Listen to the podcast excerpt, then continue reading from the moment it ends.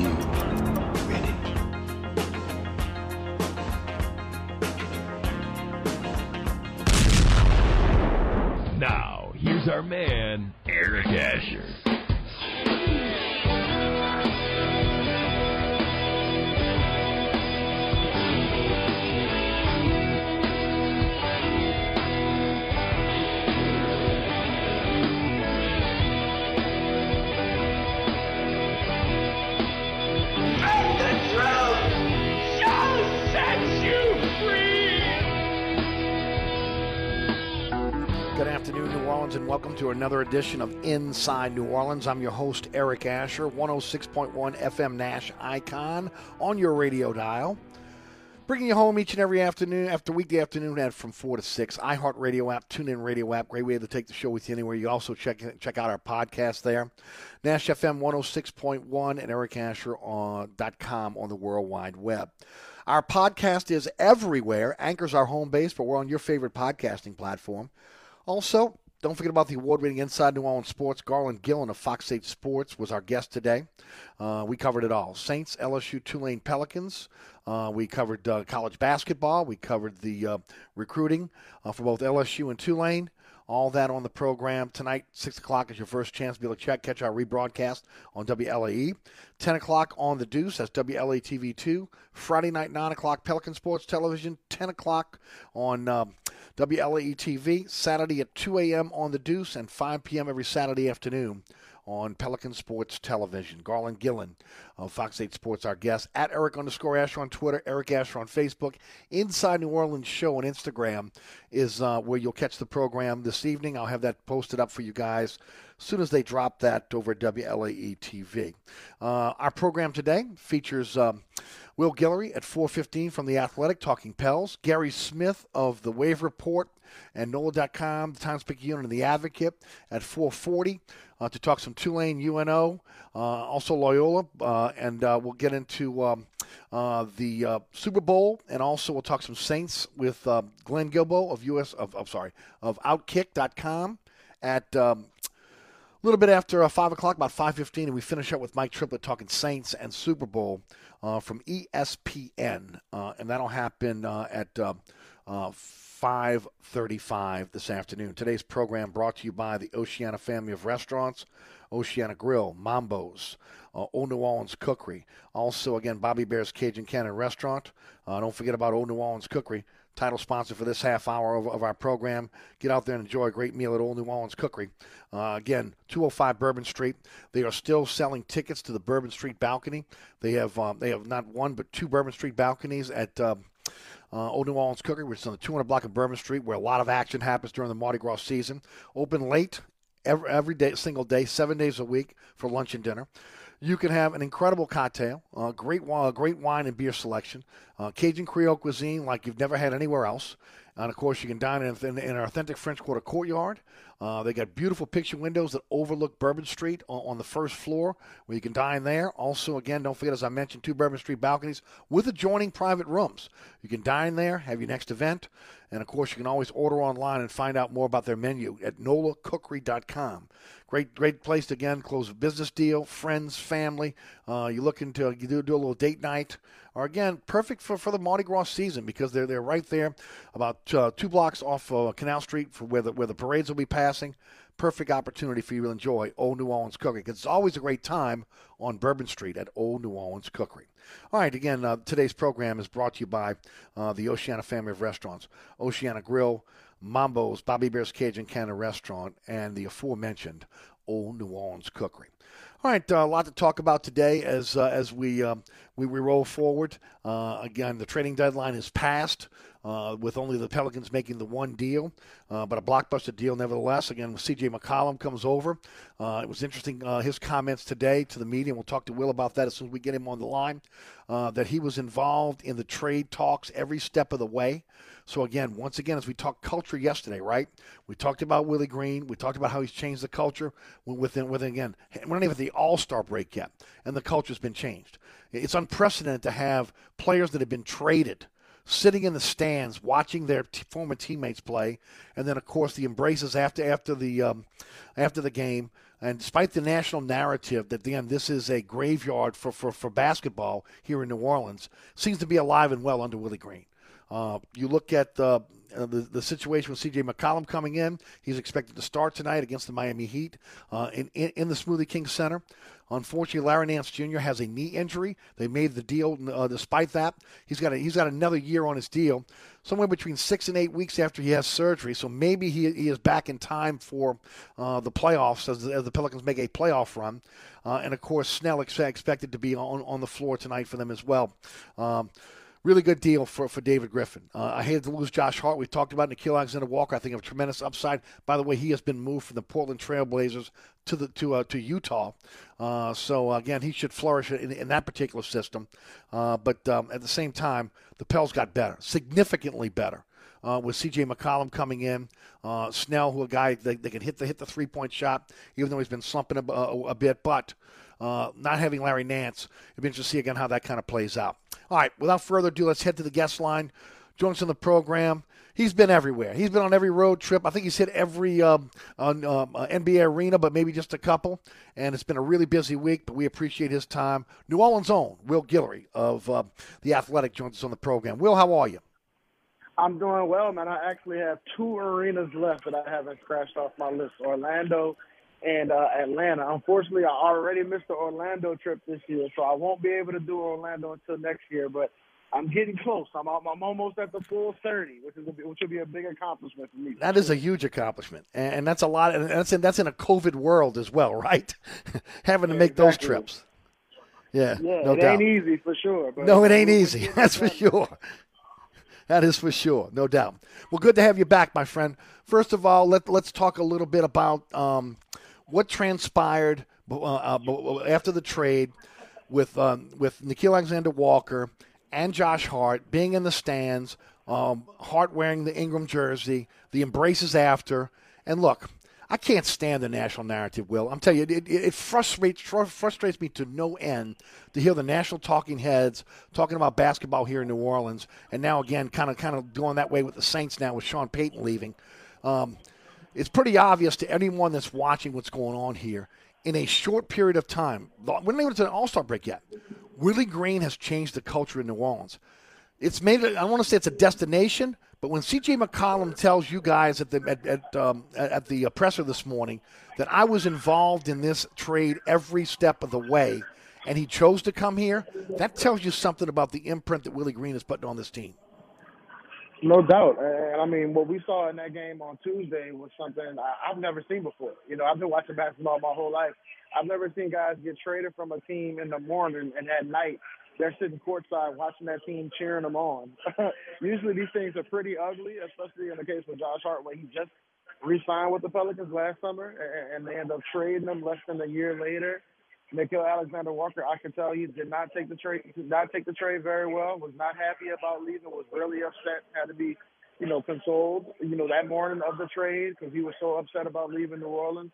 And those guys were still here to, to you know, support their what they who they call their brothers, and that's the, what they're building here. They're, they're building a brotherhood with those guys, and you hit it on the head. And it all starts with Willie Green. Uh, the the job he's done, you know, uniting this team, getting everybody pushing in the right direction, making everybody believe that this is a spot where you want to be, where they can build something bigger.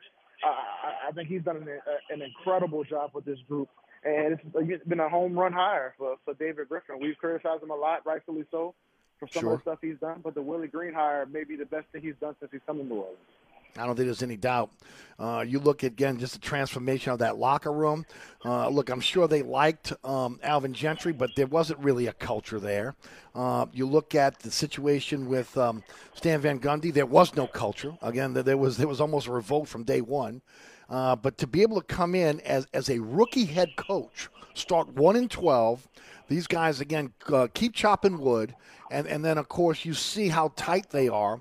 There's a true love between these these players. And look, you know, culture. We've been talking about culture with the Saints now for, with uh, with Sean Payton for 16 years, and how that tra- transformed that franchise. I think the Pels are well on their way with this transformation with Willie Green. And uh, again, C.J. McCollum coming to New Orleans. I, I think again. Um, uh, denotes that. I think it again. I think it tells everybody loud and clear that things have changed here in New Orleans. Yeah, and once you build a culture, it results in stuff like what happened with CJ, right? You, you, you mapped it out where, you know, he, he did so much in Portland and, and they had so much history there. They were willing to converse with him about what his next move was going to be, where he wanted to go.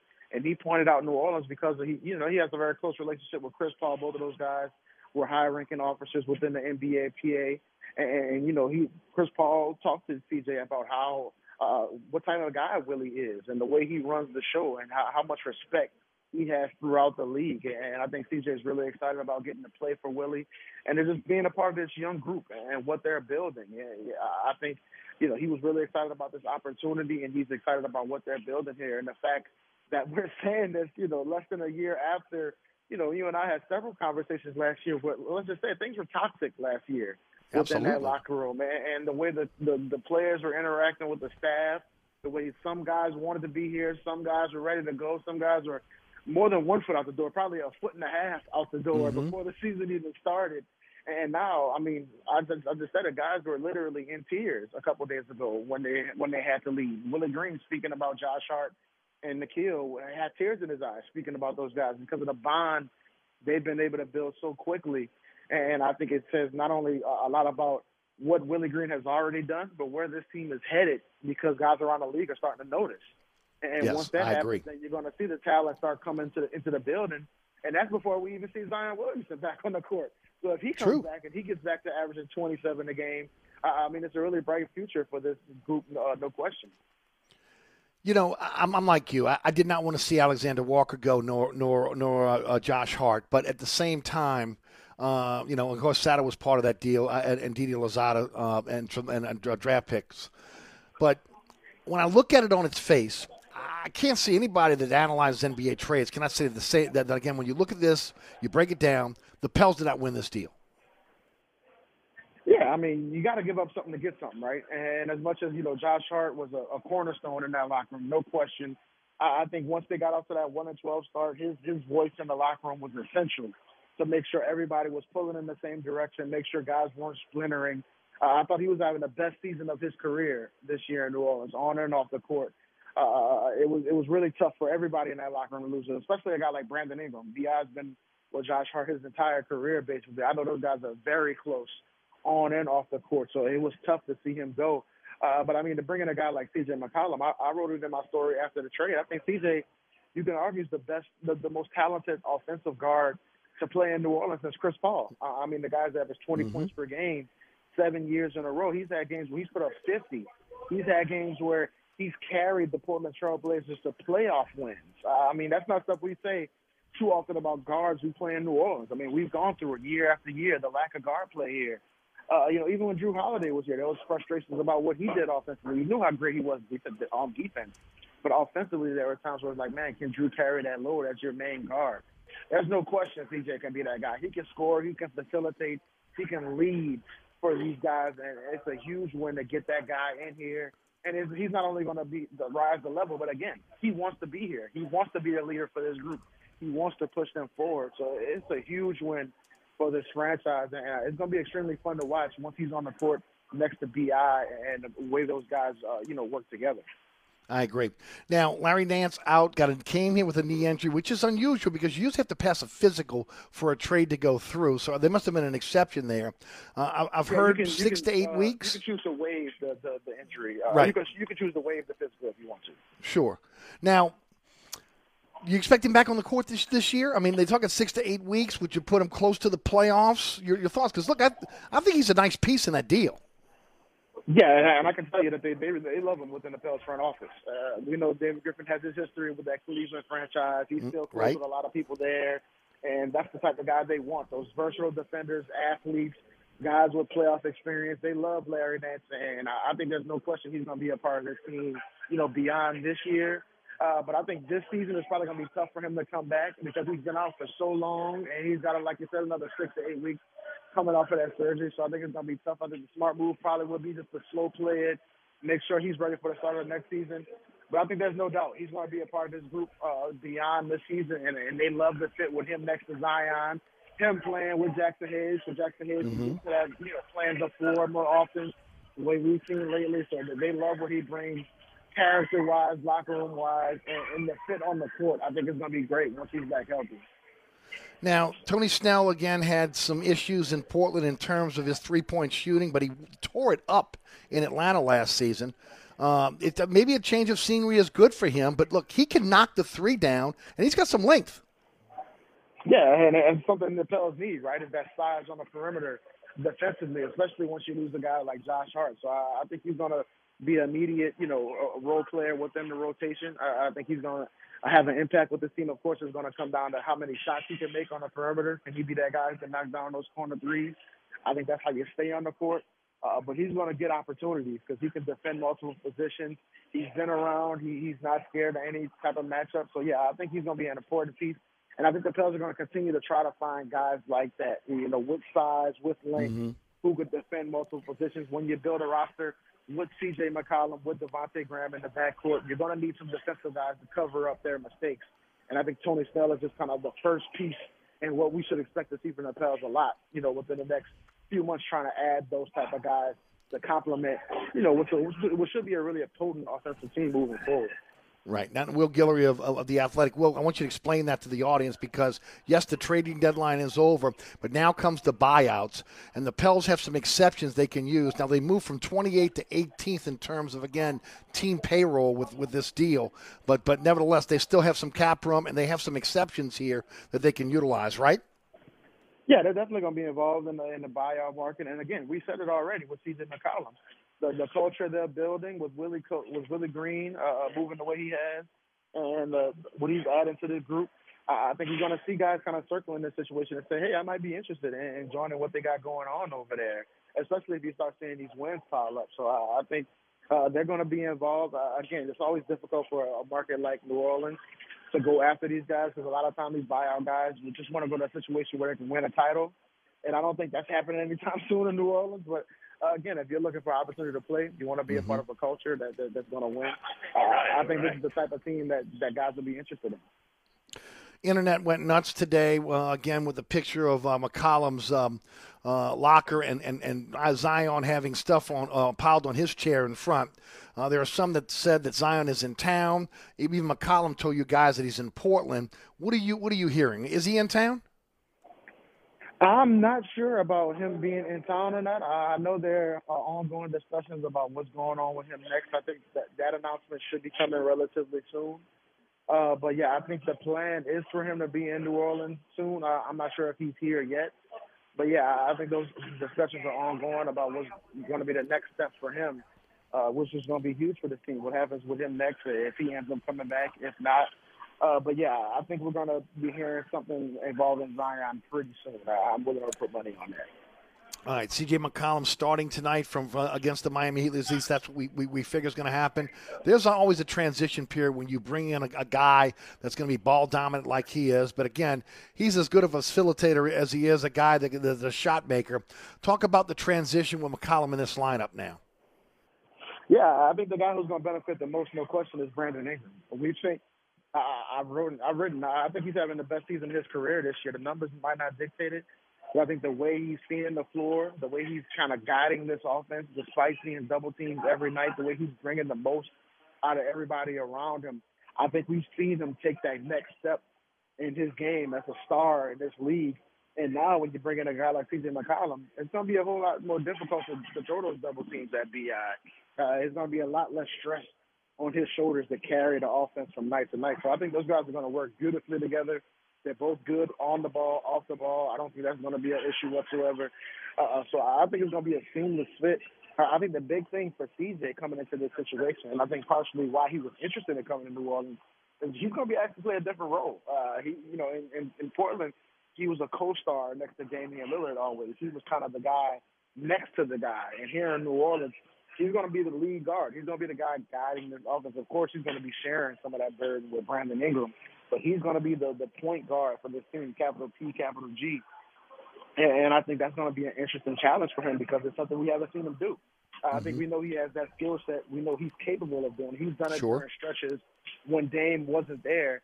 But to be that guy full time and pushing this team forward in their chase for the plan, uh, I think it's going to be a really unique type of challenge for him, and it's going to be interesting to see how he handles it and how much he kind of embraces it. Because I think it's something he wants to do. He wants to prove he can be more than just a 20 point guy he was sure. in Portland. He, he wants to prove he can be more than that, and this is his opportunity with this squad, no question couple more minutes with Will Guillory of the Athletic. Will, um, uh, Josh Hart was just huge for this team. You mentioned inside the locker room, uh, his leadership. You know, again, he embraced this city from the time he was traded uh, to the time he walked out the door.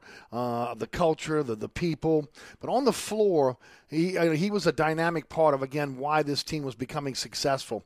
You know, Naji Marshall, I've always called him a poor man's Josh Hart. Does he take on that Josh Hart role now? I think it's to be a whole bunch of different guys. I think, like I said, we're to see some Tony Snell. We're to see some uh, Naji Marshall. We're to see, I think, Trey Murphy get more opportunity. He's been doing some really good things as of late. Uh, I think we're to continue to see Garrett Temple playing. Uh, I think Wood is to throw a whole bunch of things at the wall and see what sticks because everything's to be so new. They're to be playing differently. Uh, I think the big thing I want to see with this team is that defensive mentality. I think they were starting they were really starting to develop that over the past couple of weeks with Herb Jones, with Josh Hart, and now that you remove Josh from that equation, uh, I think it's going to be a real test for this team how, how they can defend at a high level because we know they're going to be able to score with CJ and Bi and JV. Uh, they're going to be able to put points on the board, but if they want to win consistently, they got to get stops, and it can't just be Herb out there guarding everybody. I know sure he, he seems like Superman up to this point, but yeah, he does. Just be him. So uh, it's got to be CJ taking some of that on. It's got to be Bi taking some of that on. Uh, I think some of these guys who we don't look at traditional defensive players, they got to be willing to take that role on board just to, to have it exude throughout the team. Uh, but yeah, I think that's going to be the thing. How much the team has to change their identity from what we saw through the first 40 some odd games versus what they're going to be moving forward with CJ and Bi in the starting lineup. Uh, David Griffin's been on a bit of a hot seat. Uh, he kind of lost uh, the trust of the fan base and most of the uh, of, of, the of the media. Uh, how big was this deal for David Griffin? Oh, it's massive. It's massive because what we already talked about the fact that CJ pointed at the situation and said, "I want to be a part of it." And it also takes, uh, again, the pressure off of Bi, and it takes the pressure off of Zion to come back to, to be the person that's going to push this team towards the plan because I think even if Zion doesn't come back, I think CJ and Bi should be enough to to make this team the favorite to grab that number ten spot. Uh, so I think it's massive and, and Matt right just for this season and moving forward with a CJ Bi and Zion trio leading the way. I, I think this team can be really dangerous in the West. And when you add in the Willie Green factor and these young guys are developing, they have an identity now, and they have a. Uh, you can really see what they're going to look like in these big game situations where it's not Bi and Zion carrying everything the way we saw last year, where it was so much on those guys' shoulders. And frankly, it was too much for them to handle last year, and that's why they failed a lot of the time in those big game situations last year, or those late game situations, because those guys just weren't ready. And I think now with CJ, he's a guy who's been there, done that, hit a million big shots in his career. He can handle that and take some of that off of those guys' shoulders, and it's going to be crucial for this team. And I think now, again, it's just about if they can get enough defensive-minded guys in there to complement those three offensive stars, I think this team can make some noise. Final question for you, Will. Uh, this team started one and twelve. I've seen every game like you've seen every game, and I've watched the evolution of this team. But I got to tell you right now, I did not think that they would be in the tenth spot uh, before the All Star break. I mean, I, I, just didn't think that was even possible. Okay, yeah, uh, especially it's it's been an amazing transformation, and I got to give a tremendous amount of credit to Willie Green, who look, he's not that far removed from being on the court, right? And, and then coming in as a rookie head coach with everything he's had to deal with, Zion out from the beginning, uh, you know, and, and, and, having these guys to be able to buy in. I just think it is a miraculous job by him uh, and this team to be able to continue to believe, to be able to be where they are right now. Uh, what uh, ten or so days before before the All Star break. No question, and I think you also got to give credit to David Griffin. You know, me, you and I have spent a, a good amount of time on your on your show talking about David Griffin. Sure and his shortcomings in his role. How about drafting Herb Jones in the second round, getting Jose Alvarado as an undrafted free agent, trading for Jonas Valanciunas, all in one offseason. I mean, those three guys have been massive during this turnaround. Herb Jones, I mean, we could talk all day about Herb Jones and what he's done for this team. Getting that guy sure. With the number 35 pick is incredible. So I think the the stat, the just the way they kind of reconstructed this roster on the fly, I, I think was big. And you said it, Willie Green has played a huge role with this team, kind of giving them an identity, making sure these guys are united, building them up. Uh, I think he's just done a little bit of everything with this squad and getting them on the same page. And just the way he's developed these young guys. I know there's been some frustration with the fan base about way too many Satoransky minutes, way too many Garrett Temple minutes. Uh, mm-hmm. But you've seen the, the, development in Herb Jones and Jose Alvarado, Trey Murphy. Sure. We can keep going down the line. All of these young guys are on the arrows pointing up. And I think that was one of the main things you wanted in the head coach with this young Pelicans team was a coach who can bring up these young guys. And we've seen Willie Green do it, and they're going to continue to improve. So, yeah, I, I said it, man. This is going to be a really fun team to watch moving forward. And I can't wait to see this game tonight, man. It's going to be really fun. Yeah, it is, and hopefully, again, some folks will get out to the to the uh, Smoothie King Center and see it as well. Always a pleasure, my friend. Thanks so much for your time. Tell the folks how they can subscribe to the Athletic and what you got coming out for us. Yeah, you can follow me on Twitter at uh, Will Guillory. That's G U I L L O R Y. You can find all my work at the Athletic. I've already got one piece up about CJ McCollum, and um, I can almost guarantee I'm going to have another one coming up tomorrow morning about CJ's debut tonight and what it team, what it means for this franchise moving forward, and the, the race for the play. And man, it's going to be a fun 29 game stretch here to close the season out, and let's see what this team can do, man.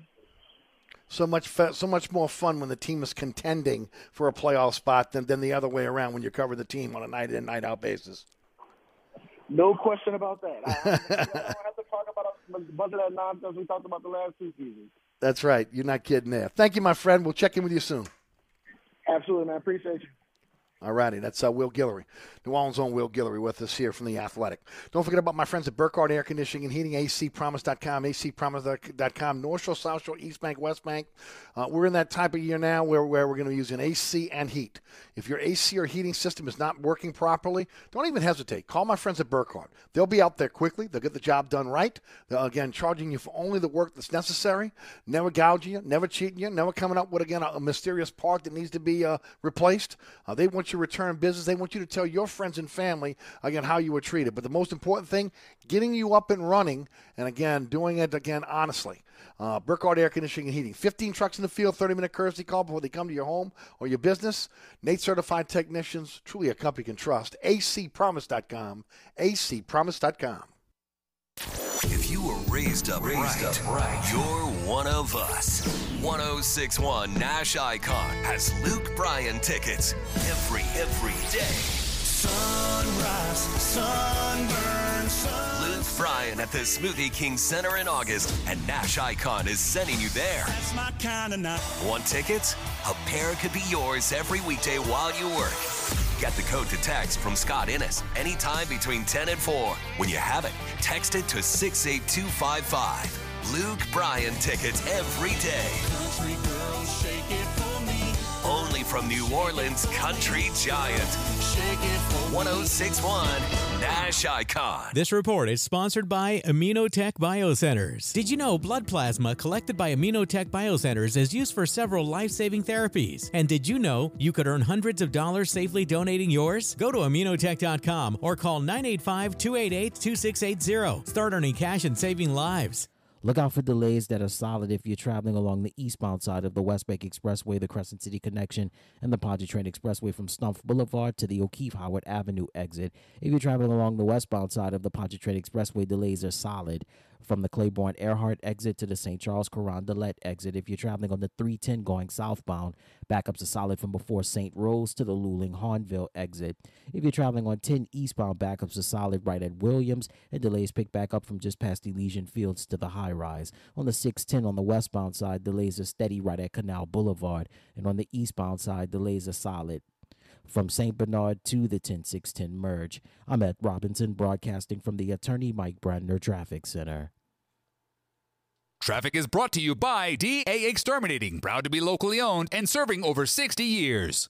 DA Exterminating is proud to be locally owned and serving Louisiana's Gulf South for over 60 years. If you want a fast response and great service, call DA now on the North Shore and in Metairie, or you can visit us online at daexterminating.com.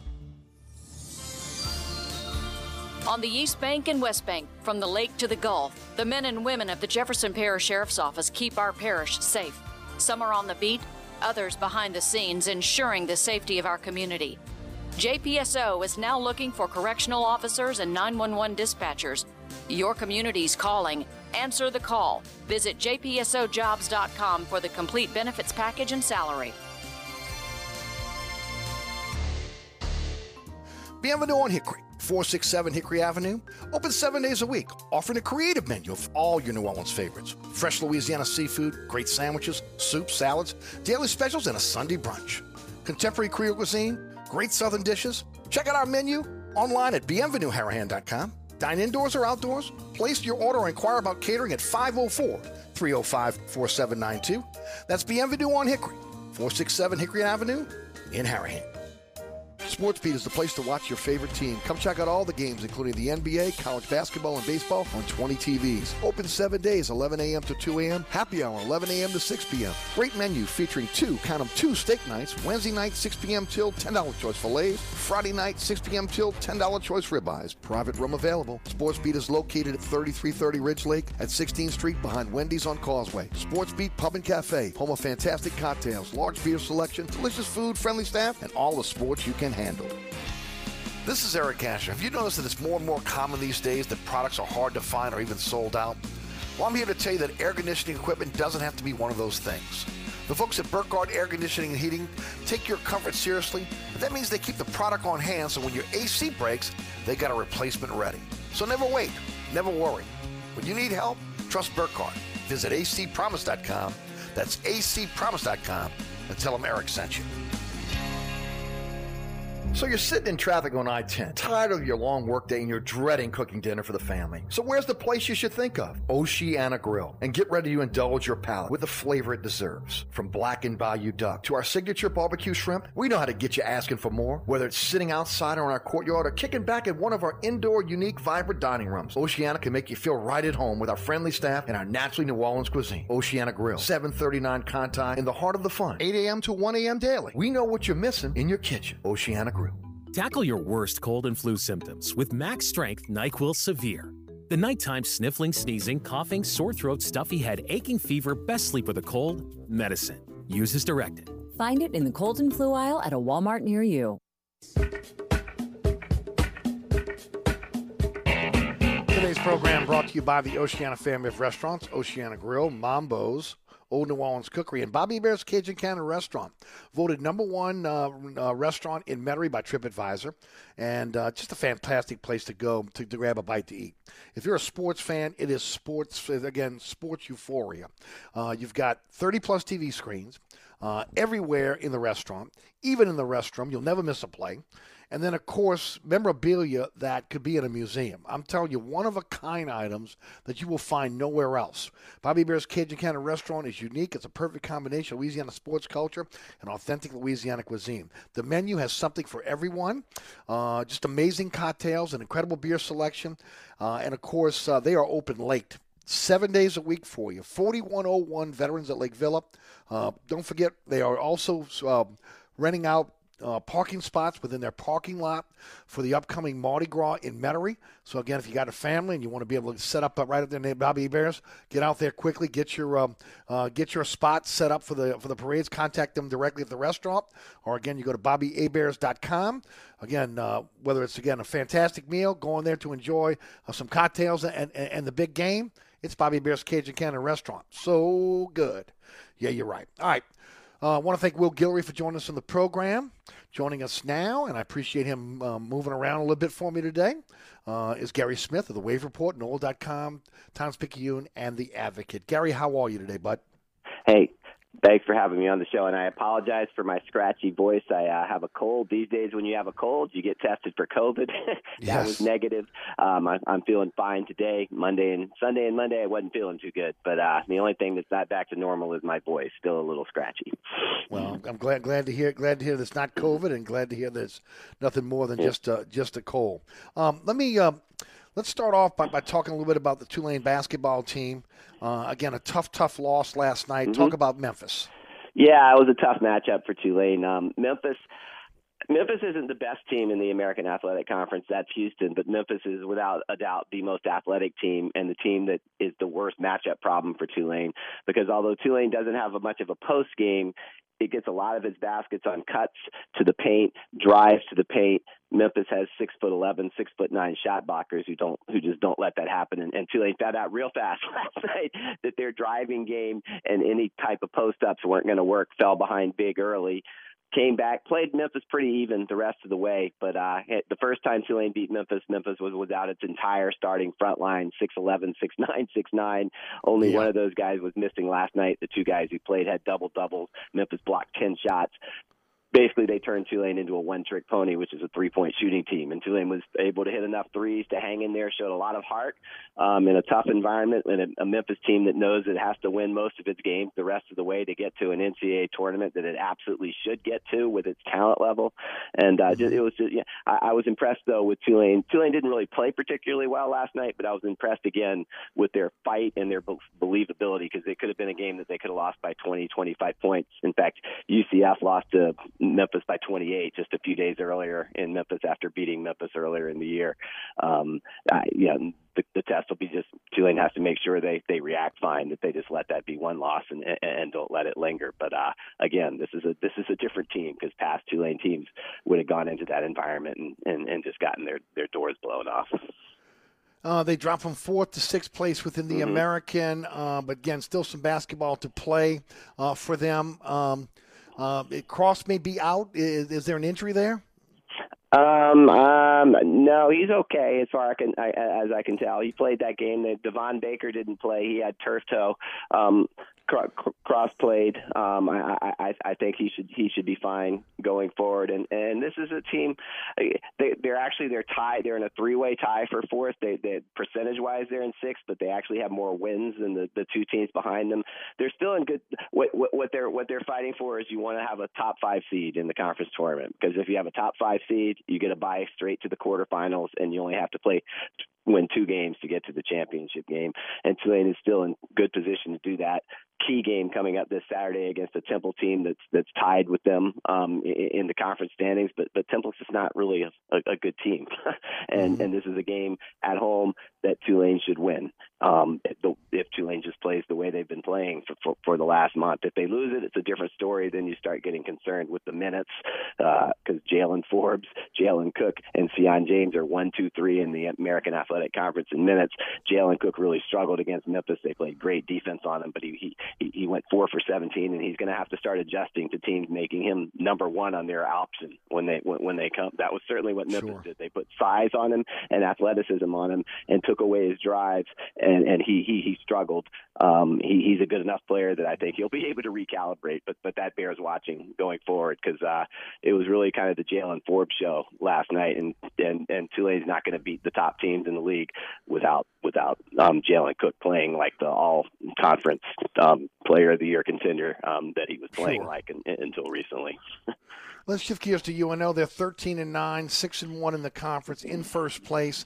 Uh, I heard Coach Sless saying that he's got a nice little home stand coming up uh, that could help them as they get ready to go into sure. the Southland. The Southland is, is not an uh, Southland. You have to win the conference to be able to get into the NCAA. Mm-hmm. Um, what are your thoughts? Yeah, well, they had a really disappointing loss on Saturday, but it was kind of one that Slessinger was worried about going in. UNO was six and zero. Oh. They had one more game to complete the first half of their conference schedule undefeated, and that was against Incarnate Word, which was zero and six, and uh, had only and was four and nineteen for the year and UNO took the players took them lightly. They they went out, got hammered early, got down 27 to nine in the first 10 minutes, came all the way back, hit 14 of 15 shots down the stretch, got within two, got had had a bunny for a layup to tie it, got fouled on the bunny, missed it, um, went to the free throw line, made one of two. Incarnate Word went down the other end, made a kind of a lucky bank shot while getting fouled, and were able to hold on and win. Obviously, you don't want you don't ever want to lose to a to a winless team in your league that being said, UNO is still in commanding position. They're six and one. Um, they do have, I believe, four home games coming up in a row here. Uh, um, they're halfway through their conference schedule. They've beaten all of the teams that are contending with them at the top: Nicholls, Southeastern, Texas A&M, Corpus Christi, who they're playing tonight. I, I will be at the game. Um, they're they're still in good shape. They just have to, again, sort of like Tulane for different reasons with the MIP. UNO just has to make make sure that they don't they don't dwell on on on, on a loss that they never should have had against the Incarnate Word. What they need to dwell on is that they're in first place in the league by themselves with a bunch of home games coming up. And when they and and, and when they play well and as a team, they're probably they're they're the best team in the Southland this year. Loyola continues to roll, twenty-two and one Boy, now. Another blowout for them. They're seven and one in, in the conference. Moved back up into yep. into the second-ranked team in NAIA, uh, and, and uh, they're not just beating teams; they're blowing them out. And if there was any doubt that the reason they have that one L on their schedule was because of mm-hmm. COVID, right? Let, us dispel that now because the team that beat them was Faulkner. Faulkner right. beat them by 19 points when when really Loyola had almost nobody really healthy for that game. And uh, in their rematch, Loyola won 121 to 69 last week. Mm-hmm. That's a 71 point turnaround. Uh, they were healthy. They were on a roll. We'll really find out a lot about them this Saturday. I mean, we already know how good they are are, but they're they're yes. playing Talladega, which I believe is ranked in the top five and the maybe maybe even third in in in uh, in, in the NAIA. They play Talladega on Saturday, and then in 15 days they go back to Talladega on the road for what'll be a three-game road stretch in four days because of the games they missed earlier in COVID. This is a team we already know Loyola is good enough to win the NAIA championship, but we'll find out just how well they're playing right now um, with with how they do against Talladega on this, uh, on Saturday. Looks like Willie Fritz is looking for a wide receiver coach. Um, had no, he has he, he picked up a wide receiver coach. That okay, was, go ahead. Uh, um, he that was he, he picked up the uh, the wide the wide receiver coach um, who had actually been a head coach. Um, he'd been the Central Missouri offensive coordinator, um, and then he he became a became a head coach, and the and they picked him up last week as a wide receiver coach. So then you had to wonder what was going on because there were no other announcements on the staff at the time. Mm-hmm. And then the not surprising news came um, that his longtime wide receivers coach is going to retire. Um, uh, because they still they still have some announcements they need to make on the mm-hmm. staff because they still have two more coaches than actual game day coaching positions on, on the staff. So they have 12 guys right now, and two of those guys are going to be demoted. There's no other way around it, or or or or or, or retire. Um, but uh, yeah, it, it's a that was. Is it John I just, McEnemin? I just, I just, what was that? Is it John McEnemin? Is yeah, that John, according to yeah, article? John, I, I, yeah, that that's who it is. He's going to be the okay. wide receivers coach. Um, and it, it's funny when when Tulane hired its often when when Tulane hired Swoboda as its offensive coordinator. I, I have somebody who was trying who was telling me that Mc, that they weren't thrilled with the decision because they thought Mac, Mac, McManaman was actually the guy that controlled their offense more when the and that they should have gone after him as offensive coordinator. And then two weeks later they get him on the staff. I don't know if they're going to end up making. I don't think he's going to be co-offensive coordinator. But this is again when they were at Central Missouri, when McMin- McMiniman and and Salota were at Central Missouri, they finished second and first in two, in three years um, in in total offense in, in Division Two. Um, they out they work well together. Tulane needs an needs an upgrade at wide receiver. We've talked about that many times. So Yes. I, I, I like the move all the way around here. I, I think. Well, I tell you- again, it, it's just big that Willie Fritz. Look, Willie Fritz, he wasn't going to. He he's not a coach who's going to be happy to just keep his job when he's two and ten. No. He knew major changes need to be made, and and he, he he's making them this year because uh, that's. I know there have been some coaches in the past at Tulane who seemed like their biggest priority was to keep their job for another year. Sure. Willie Fritz wants to win, and he realized there had to be significant changes on on his staff to get back to where he wanted to be. Got about three minutes left. Do want to ask you? We're, we're on the cusp of college baseball. At least I'm Mhm. hearing Tulane pretty supposed to be pretty good. UNO's supposed to be pretty- good. Even Loyola's supposed to be pretty good in baseball this year. Uh, Mhm. I, I don't know if you had a chance to break it down yet. What are your thoughts? Yeah, I mean Tulane. It's a crucial year for. There's no other way to put it.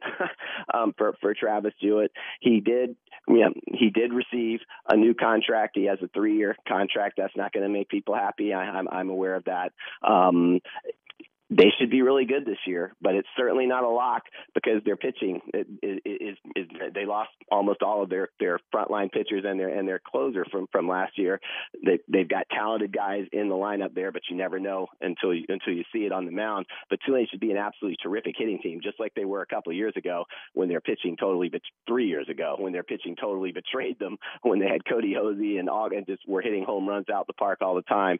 Tulane returns nine hitters who started at least 34 games last year, and one of them is catcher Bennett Lee, who broke the, the school record for batting average as a freshman um, at, at 440. They're loaded in the lineup. So if they can get good pitching, and the, the what I'm hearing is they've got the talent on the mound to do it this year. This isn't like their early years under Jewett when they could not get the ball over the plate. They've got good control they should be a regional team. That there's no other way to look at it. And in his in his seventh year, they need to be a regional team. Mm-hmm. They believe Yep. they're going to do it this year. They're picked second in the conference, and and I you know again we'll just be watching. Got to watch them on the mound the first few weeks to see if they have enough on the mound to to, to get to where they need to go. UNO just the poll just came out today. They're picked third in their league. They're, Yes. they're they're going to be good again too. Obviously, that that tends to be more of a one bid league, but uh, UNO they've Blake Dean's got UNO in the best shape that UNO's been in a long, long time on the baseball field. Yep, no doubt about it. Always appreciate your time, my friend. Tell everybody about your uh, your fantastic site. Also, again, how folks can follow you on social media and what you got coming up for us in the in the paper. Sure. The the website is tulane.rivals.com, thewavereport.com. Um, I, I been sick earlier this week, so I actually I'm usually they are the full transcription of the baseball media day would already be up there. It's not, but it's going to be up there shortly. Um, for the advocate, obviously baseball right around the corner, basketball Uh, ongoing. I, I just actually booked. I'm, I'm going to the to the American Athletic Conference basketball tournament for the first time in in ever this year because Tulane actually has some chance to do some damage Sure. to that thing in, in Fort Worth. So yeah, and and then of course spring football practice starts in March. So it it it. it it, it, it's it's a it's, it's a pretty good time to be a Tulane fan, mm-hmm. especially if you feel like the football team is going to bounce back next year, and I, I think there's a good chance they will. No doubt about it. Well, you get all that information at the Wave Report, that's for sure. Gary, thanks as always for your time. We'll check in with you next week. Thanks for having me on the show. Gary Smith. Again, Wave Report, uh, Gary Smith on Twitter. Don't forget about my friends at Burkhardt Air Conditioning and Heating in the market for a new system. Uh, again, it doesn't matter where you live in the metropolitan area, they're there to serve you.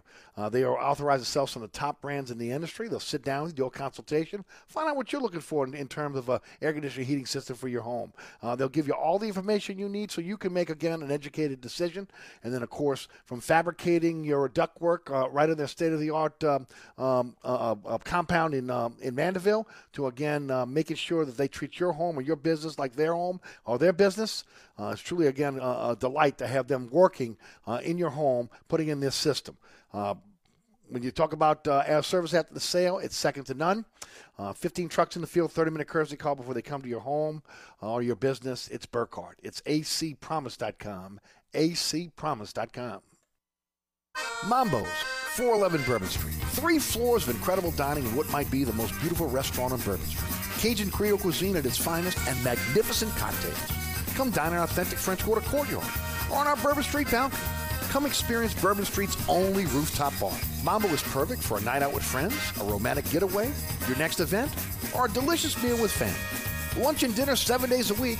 Order online for delivery at mambonola.com. Make your next New Orleans memory at Mambo's. Oceana Grill, Bourbon at Conti in the French Quarter. Voted top 10 U.S. restaurant for everyday dining by TripAdvisor. Open seven days a week, home of New Orleans' best breakfast. There's something for everyone on our menu. Serving Cajun Creole dishes that will delight for lunch and dinner. Fantastic cocktails that will amaze. Come dine in our authentic French Quarter courtyard. We have five private rooms that can accommodate from 10 to 120 guests for dining or your next event. Oceana Grill is family friendly, but perfect for an incredible dining experience with friends or that special someone. Order online for delivery at oceanagrill.com. Oceana Grill is the best time off Bourbon Street. Bobby Hebert's Cajun Cannon Restaurant, voted the number one restaurant in Metairie by TripAdvisor. A place where you can enjoy a great meal with family or hanging out with friends watching the game. A mouthwatering menu that has something for everyone. Amazing cocktails and an incredible beer selection. TVs everywhere. You'll never miss a play. Bobby Hebert's Cajun Cannon Restaurant is unique. The perfect combination of Louisiana sports culture and authentic Louisiana cuisine. Order online for delivery at BobbyHeberts.com. Open seven days a week for lunch and dinner at 4101 Veterans at Lake Villa. Bobby Hebert's Cajun Cannon Restaurant. So good. Hey, Eric, welcome to the newly renovated TikTok. Come on in. Quick, close the door, Mike. You're letting the flies out. All right, don't start that again. Hey, look, we've been back operating almost two months now. Yeah, and your sign should say, sorry, we're back open. Stop. Come on. So, what you think about the new paint job and the repaved parking lot? I think you can put lipstick on a pig, but it's still a. All right, enough is enough. The TikTok Cafe, open 24 7 at the intersection of Causeway and I 10 in Metairie. Dave Miette Insurance is a full service independent insurance agency since 1958, offering auto, home, life, health, business, and commercial policies, serving the East Bank, West Bank, North Shore, South Shore, and River parishes. Dave Miette Insurance is your one stop insurance specialist. Call, click, or come in for a quote today at 504 556 0809 or DaveMietteInsAgency.com.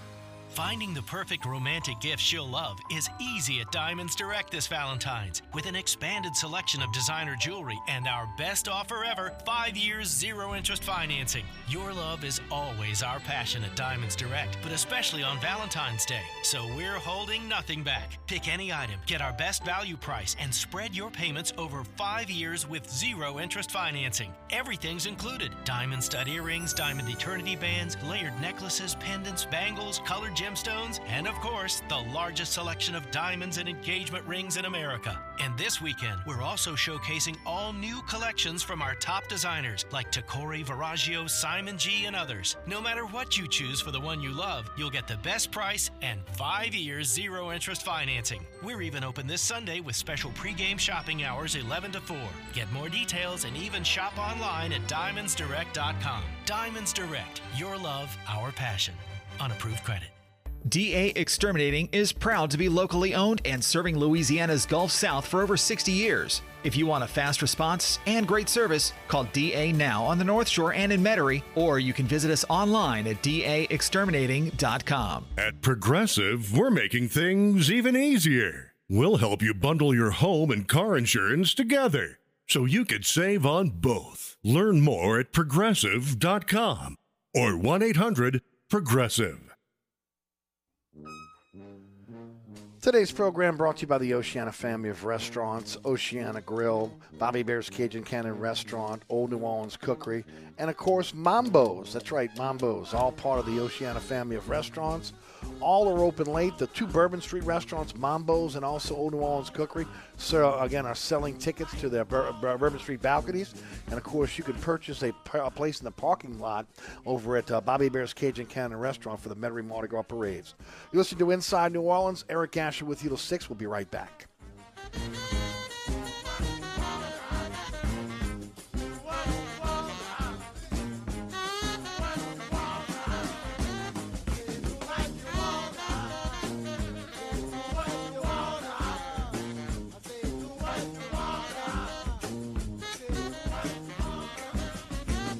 Cash here with my good friend Mike Delahousie at the TikTok Cafe. Mike, I was craving the best breakfast in town. Thank you, Eric. Yeah, but they were closed, so I'm back here at the TikTok Cafe instead.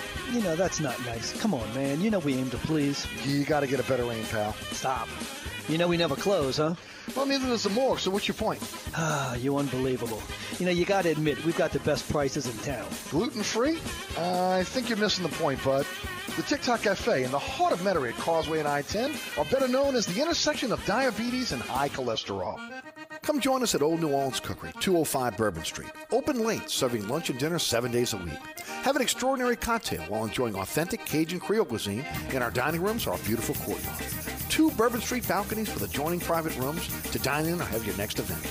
Bring your family or friends for a wonderful dining experience. Old New Orleans Cookery is perfect for date night. Order online for delivery at nolacookery.com. It's always a great time on Bourbon Street at Old New Orleans Cookery.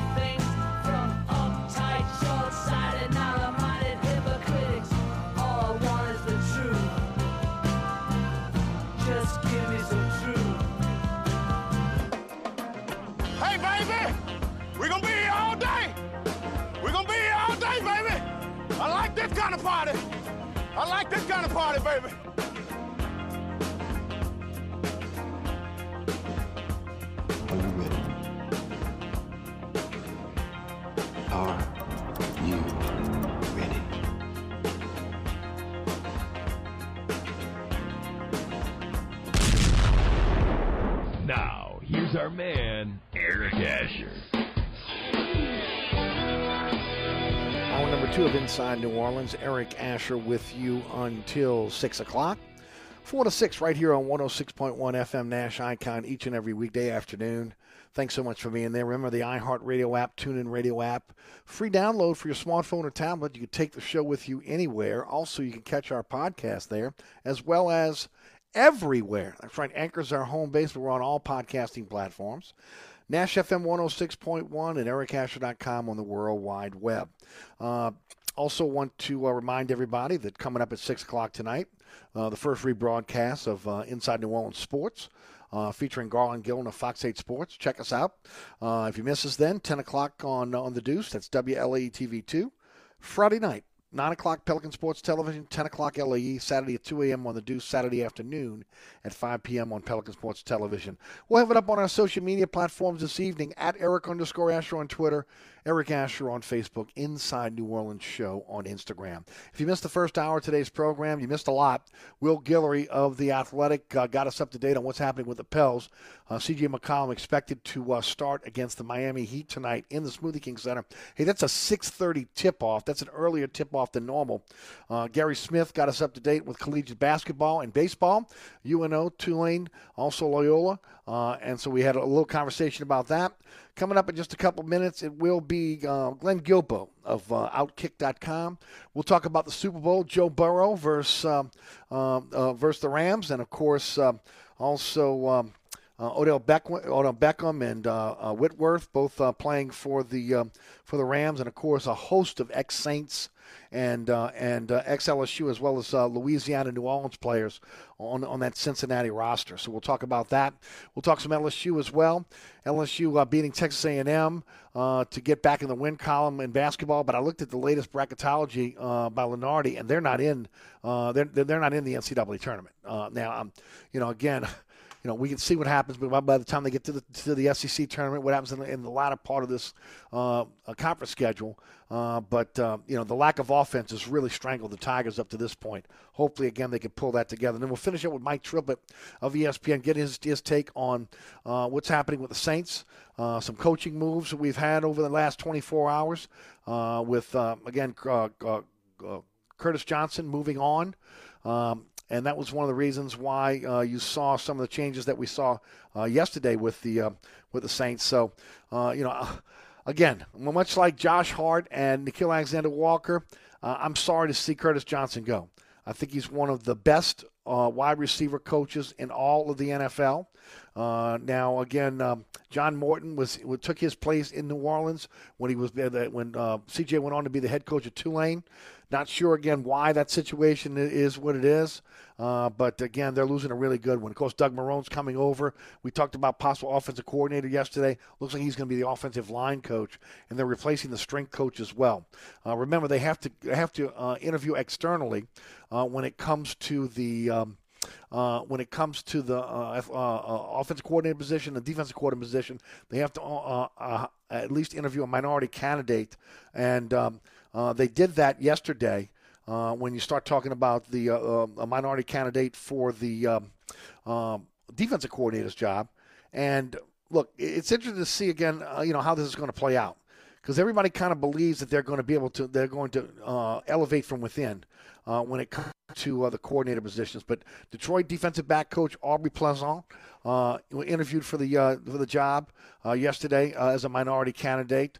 Uh, he works under Dan Campbell, who obviously has ties back to New Orleans uh, and, and the Peyton era. And I've talked about it before. Look, if Campbell would have been available, it could have been a dead heat between De- De- between Dennis Allen and and, and, and Campbell in in terms of the. Um, of the of the head coaching job for the Saints, they are they like Campbell that much uh, in that building. But again, it is Allen's job. He said he was going to put his stamp on it. It looks like he's doing it as well. Today's program is brought to you by the Oceana family of restaurants. Uh, again, uh, uh Old New Orleans Cookery, Bobby Hebert's Cajun Cannon Restaurant, Mambo's, and the Mothership, uh, Oceana Grill. Bourbon at Conti in the French Quarter. Uh, voted top 10 U.S. restaurant for everyday dining by TripAdvisor. Uh, they're open seven days a week. They're open late for you. Okay, they open at 8 a.m. They close at 1 a.m. In a lot of cases, they're not closed until maybe 2 a.m. You know, I've said it before. They really don't close because someone's in the building all the time. From the time they close, again, they're restocking for the next day. They're, they're also, um, uh, you know, uh, doing a, a, thorough cleaning for you. Uh, so again, there's somebody always there at Oceana. But home in New Orleans best breakfast. If you love breakfast, like I love breakfast, you again you'll enjoy the breakfast at Oceana, 8 a.m. until 1 p.m. and then uh, at 10 a.m. the lunch service kicks in, so you can do a little, um, uh, you know, have part of your party maybe once lunch, part part once dinner, um, part, part once breakfast. Pardon me. You can do that. Then the lunch and uh, the dinner menu kicks in about four o'clock. Uh, and just again, a fantastic menu, something for everyone. Uh, incredible cocktails. Uh, the, the years that I sat there doing the remote at Oceana, when the, the, the, the waitress or waiters would bring out the cocktails, and you'd hear the oohs and ahs from folks as they were walking by the tables. Ooh, what's that? What's that? Just amazing cocktails on their menu. And then a great beer selection. You can dine in an authentic French Quarter courtyard, which is also dog friendly. They got five private rooms for your next event.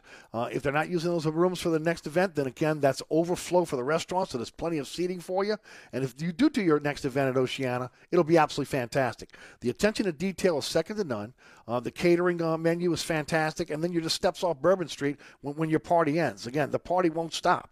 Uh, it's family friendly, and of course, a place where uh, where you, where you can get a business deal done. Uh, if you're looking for a great place to grab a bite to eat, it's Oceana Grill. Uh, Oceana Grill is the best time off Bourbon Street. Check them out at oceanagrill.com. Remember, I don't want to hear that you can't get a late meal in New Orleans. You can get them at the Oceana family of restaurants.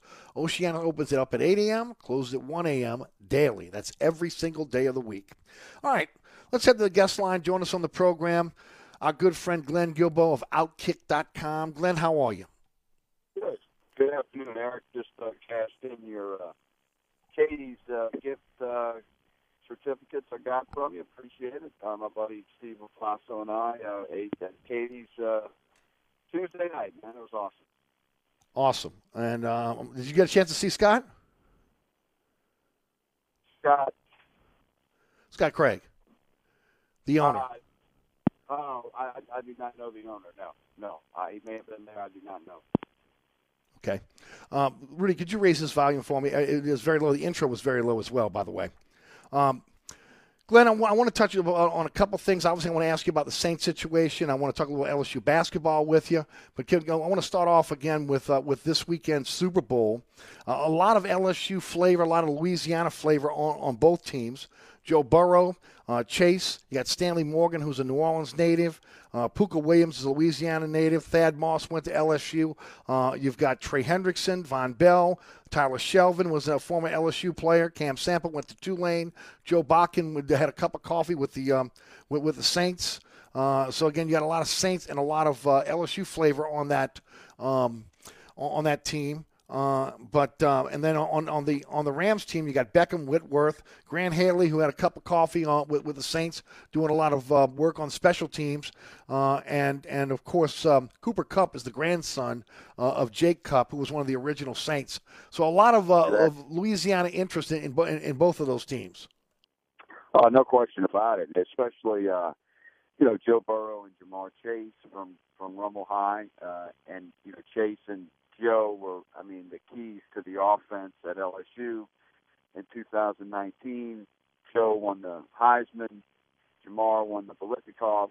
They both set national records. Um, I wrote something about Ja'Marr and Joe that's uh, from their LSU days that's on the website right now at Outkick, and I'm having a, a column on Joe Burrow in the morning about the day he became Joe Burrow, which I feel like is the uh, the Auburn game in 2018 when he when he brought LSU back to win that game. That was the really first real taste of uh, having a great quarterback. I thought.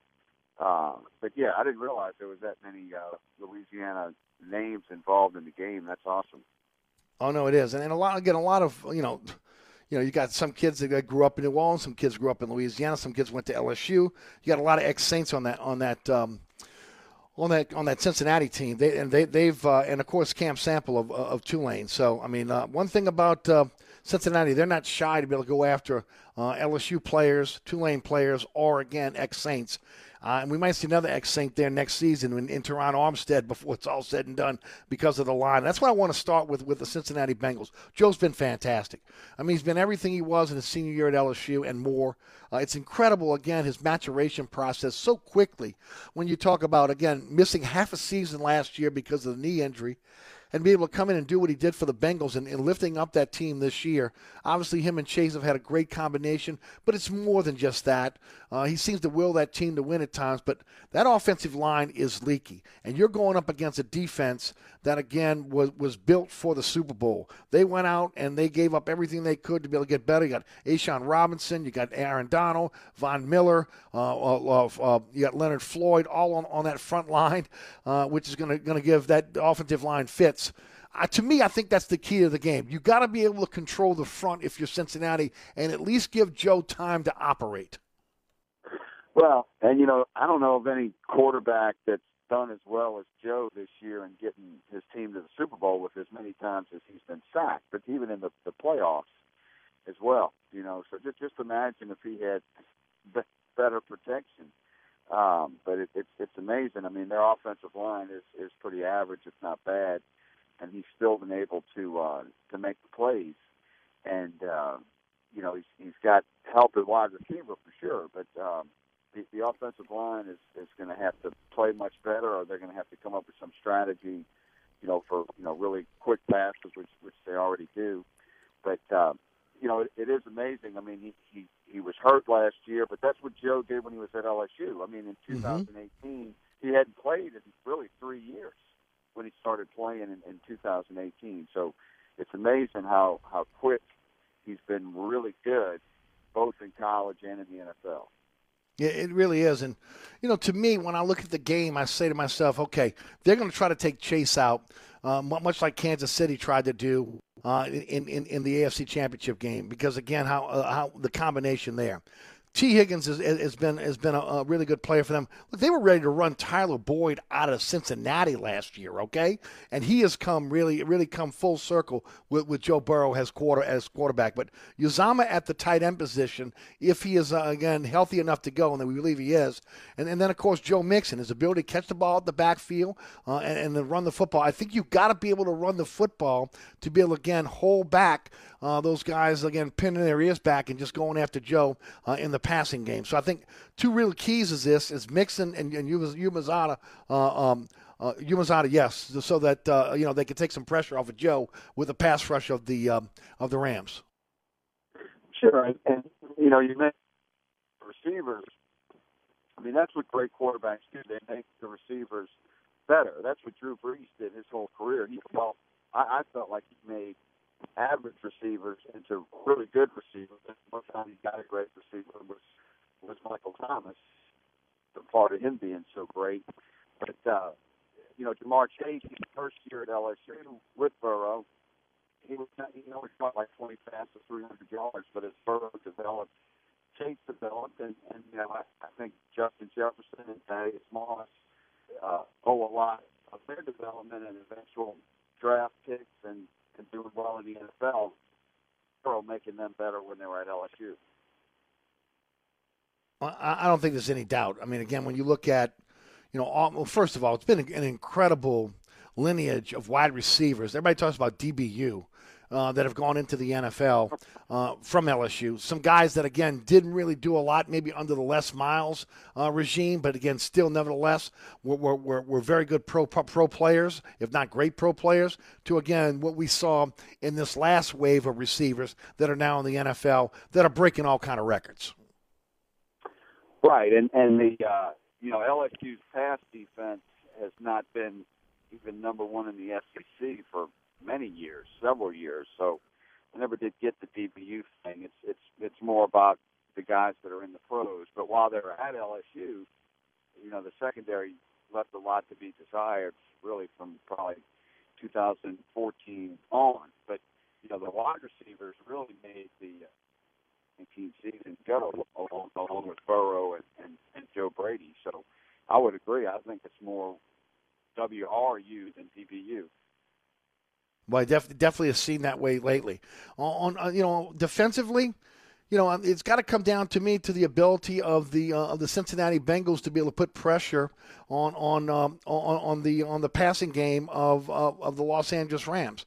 Look, you got a guy in Matt Stafford who is not nimble. He is, he is a pocket passer, and and of course, when you look at uh, what the Bengals have been able to do, especially with Trey Hendrickson leading the way with 14 sacks, uh, they put pressure on the quarterback, Sam Hubbard, DJ Reader. I mean, you go right down the line. Uh, they'll, they'll put pressure on the quarterback. If they could put pressure on on, on Stafford, uh, they can make him an ordinary quarterback, much like we saw this, the, the 49ers do uh, in, in, in the last regular season uh, game, in which again, um, you know, you look at this, you look at that at, at that game, of course, uh, you know, uh, for a long, for really most of the game, uh, the the Rams held them in check.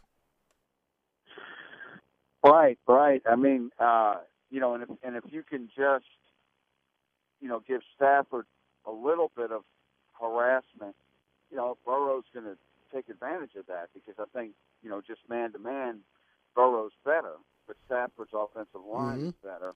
So if if Cincinnati can, you know, kind of rattle, they probably won't. Cincinnati probably won't be able to pressure Stafford as good as uh, the Rams will be able to pressure Burrow. But there's Yes. a chance they could rattle Stafford quicker than Burrow. Burrow doesn't get rattled, really. I mean, he he just Right. he just doesn't get rattled. So so that that little crease, you know, that that's going to be an advantage to Burrow. Well, you, you you want Stafford to get to the point where he's getting the ball out quickly, where they can't develop those long routes and allow guys like Odell Beckham to get deep. Uh, you know, Kupp has been a, been a great possession receiver, but he has the ability again again to, to, to be able to climb uh, the, the route tree as well. Uh, you know, uh, Van Jefferson, uh, you know, was uh, was was a player that, that that again can can can make a difference for them as well. So it'll be interesting to see again how this kind of plays out. I like the Bengals, but I think it's going to be a, a close game. But if the offensive line cannot give Joe time, it, it, it could be a long day. Yeah, that's true. That's true. But I, I think, I mean, you know, the Bengals are they're, they're like the uh, you know the Eli Manning Super Bowl teams. They they lost seven games, um, so they know how to overcome obstacles. But they they obviously can be beat. But but Burrow is a guy who rises to regular games, but he really rises to the occasion in big games. I mean, I I think it's going to be a high scoring game. I think both quarterbacks are going to play pretty well. Let's shift gears to, to LSU basketball for a moment. I, I looked at Lunardi's bracketology today, and it showed that LSU was, was out of the tournament. Look, they can play their way back in. Pinson coming back, uh, I, I think, really helps them. They played much better against Texas A&M uh, in their last game, but they put their backs against the wall with this losing streak. Uh, your thoughts on where the Tigers are? Well, they're definitely better with with Pinson, you know, and and, and Pinson came back. He might have come came back a little too early. He was playing at seventy five percent. You know, you you hope he, they play Tuesday, so he's got plenty of time off the knee he could take. So you know, you hope he doesn't re-injure it. He can get close to hundred percent, and they're and they're a better team. But uh, you know, they were they were one and six before that win the other night, and and you know, they're only their last two wins are both over the same bad team. Texas A&M. So they got they got a long way to go. They, they do have good quality wins though. So if they can just get uh, back over 500 in the SEC and and and start playing better with Pinson and playing better on defense, you know, they and they lost to some, some bad teams. I mean, they lost to Ole Miss, you know, uh, and and they have a loss to Florida, which is an average team.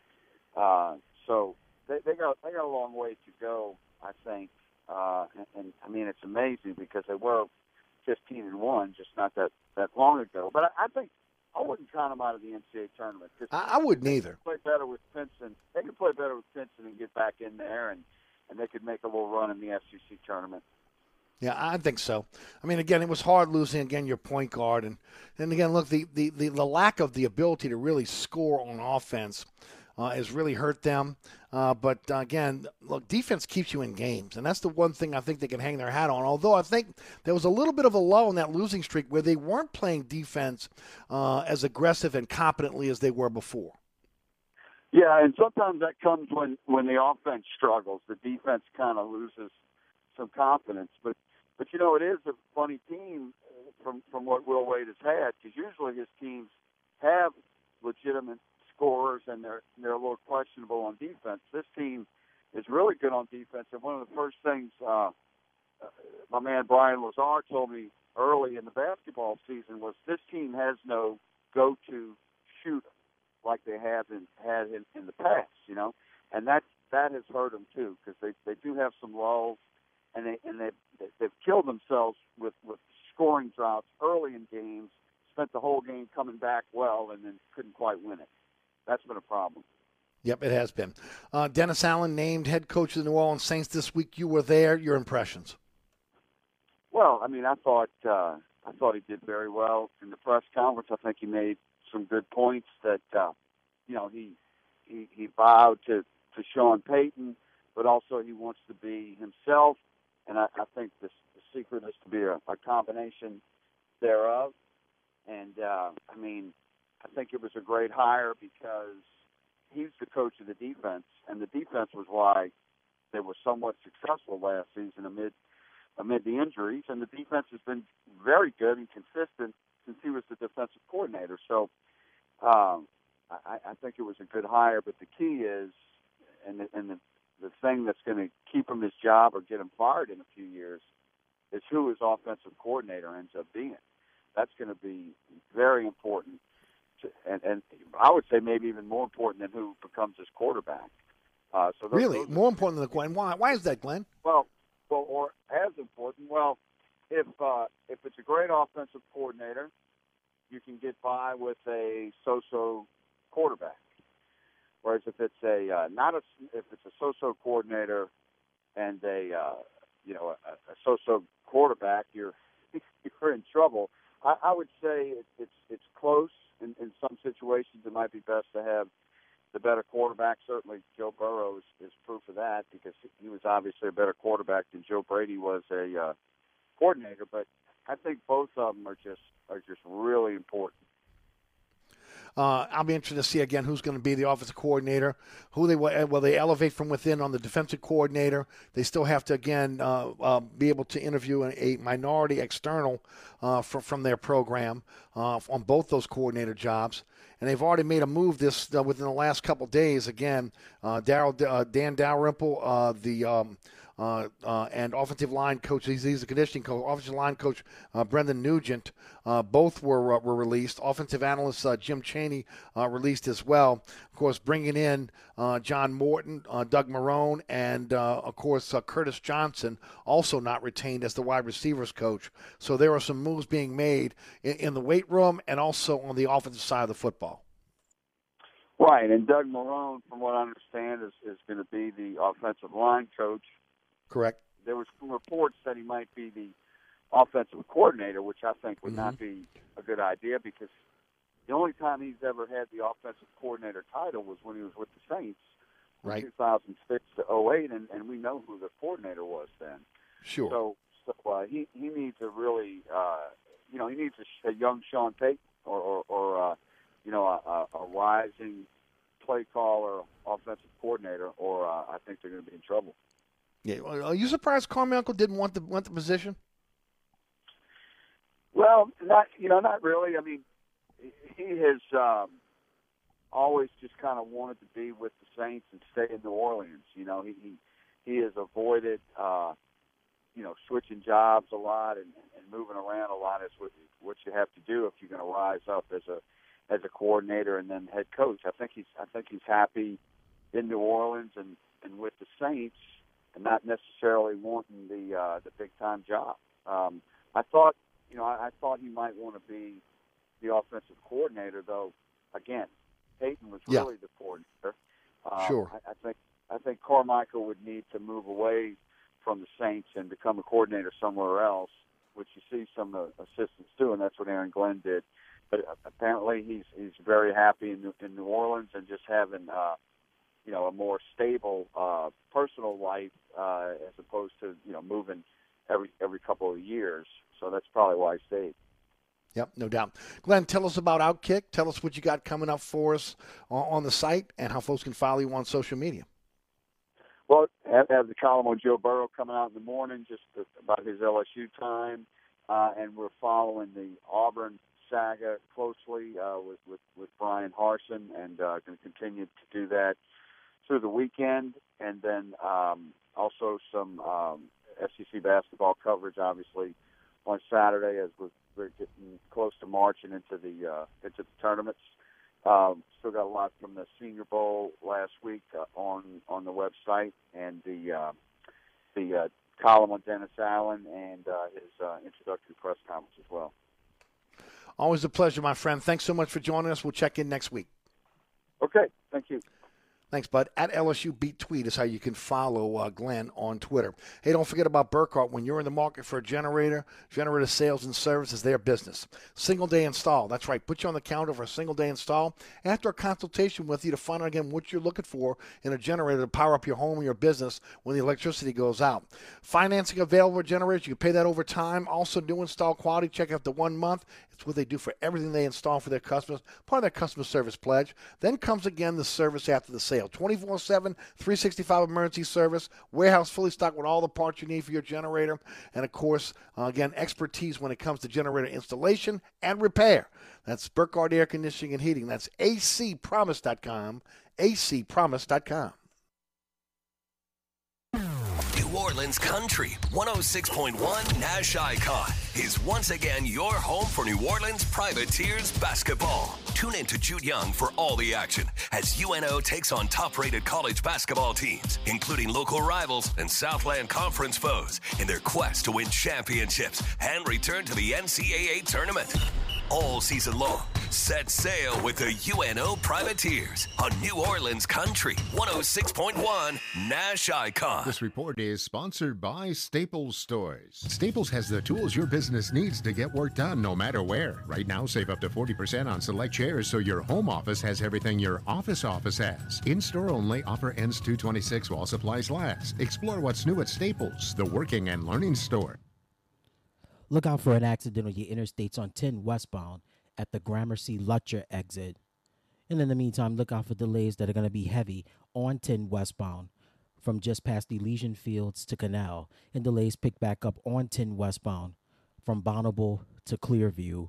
Also, look out for delays on 10 eastbound from Loyola to the airport, and delays pick back up on 10 eastbound from just past Elysian Fields to the high rise. Look out for delays on the 310 on the southbound side from just before St. Rose to the Luling Hahnville exit. Look out for delays if you're traveling on the eastbound side of the West Bank Expressway, the Crescent City Connection, and the Pontchartrain Expressway from Stumpf Boulevard to the O'Keefe Howard Avenue exit. Look out for delays on the westbound side of the Pontchartrain Expressway from the Claiborne Earhart exit to the St. Charles Carondelet exit. And delays pick back up on the westbound side of the West Bank Expressway from just past Ames Boulevard to Avondale. If you're traveling on the 610 on the westbound side, delays are heavy from just before Canal Boulevard to the 10610 merge. And if you're traveling on the eastbound side of the 610, delays are steady from Elysian Fields to the 10610 merge. I'm Ed Robinson, broadcasting from the Attorney Mike Brandner Traffic Center. On the East Bank and West Bank, from the lake to the Gulf, the men and women of the Jefferson Parish Sheriff's Office keep our parish safe. Some are on the beat, others behind the scenes, ensuring the safety of our community. JPSO is now looking for correctional officers and 911 dispatchers. Your community's calling. Answer the call. Visit jpsojobs.com for the complete benefits package and salary. Bienvenue on Hickory, 467 Hickory Avenue. Open seven days a week, offering a creative menu of all your New Orleans favorites fresh Louisiana seafood, great sandwiches, soups, salads, daily specials, and a Sunday brunch.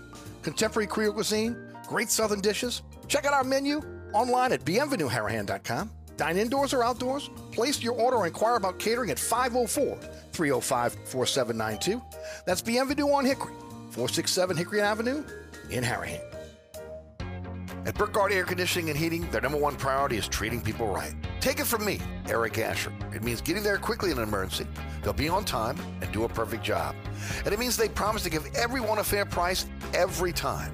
So if you're looking for a better experience from your generator AC company, or you just got a big quote from someone else and you want a second opinion, let the folks at Burkhardt earn your trust and treat you right. Visit acpromise.com. That's acpromise.com and tell them Eric sent you. Oceana Grill, Bourbon at Conti in the French Quarter. Voted top 10 U.S. restaurant for everyday dining by TripAdvisor. Open seven days a week, home of New Orleans' best breakfast. There's something for everyone on our menu. Serving Cajun Creole dishes that will delight for lunch and dinner. Fantastic cocktails that will amaze. Come dine in our authentic French Quarter courtyard. We have five private rooms that can accommodate from 10 to 120 guests for dining or your next event. Oceana Grill is family friendly, but perfect for an incredible dining experience with friends or that special someone. Order online for delivery at oceanagrill.com. Oceana Grill is the best time off Bourbon Street. Southern Tire, family owned and operated since 1972. Southern Tire is your one stop shop for quality auto repairs and the best deals on tires. We offer a large selection of tires that will fit your budget no matter what you drive. In the market for a new set of wheels at Southern Tire, we are your wheel experts. Choose from our large selection of wheels and tires up to 30 inches. Financing available. Hickory and Airline in Metairie open Monday through Friday from 8 a.m. till 6 p.m. Saturday from 8 a.m. till 3 p.m. Give us a call now at 504 737 1558 to schedule an appointment or go to southerntire.com and check out all the services we provide to our our customers. Tackle your worst cold and flu symptoms with Max Strength NyQuil Severe. The nighttime sniffling, sneezing, coughing, sore throat, stuffy head, aching fever, best sleep with a cold, medicine. Use as directed. Find it in the cold and flu aisle at a Walmart near you.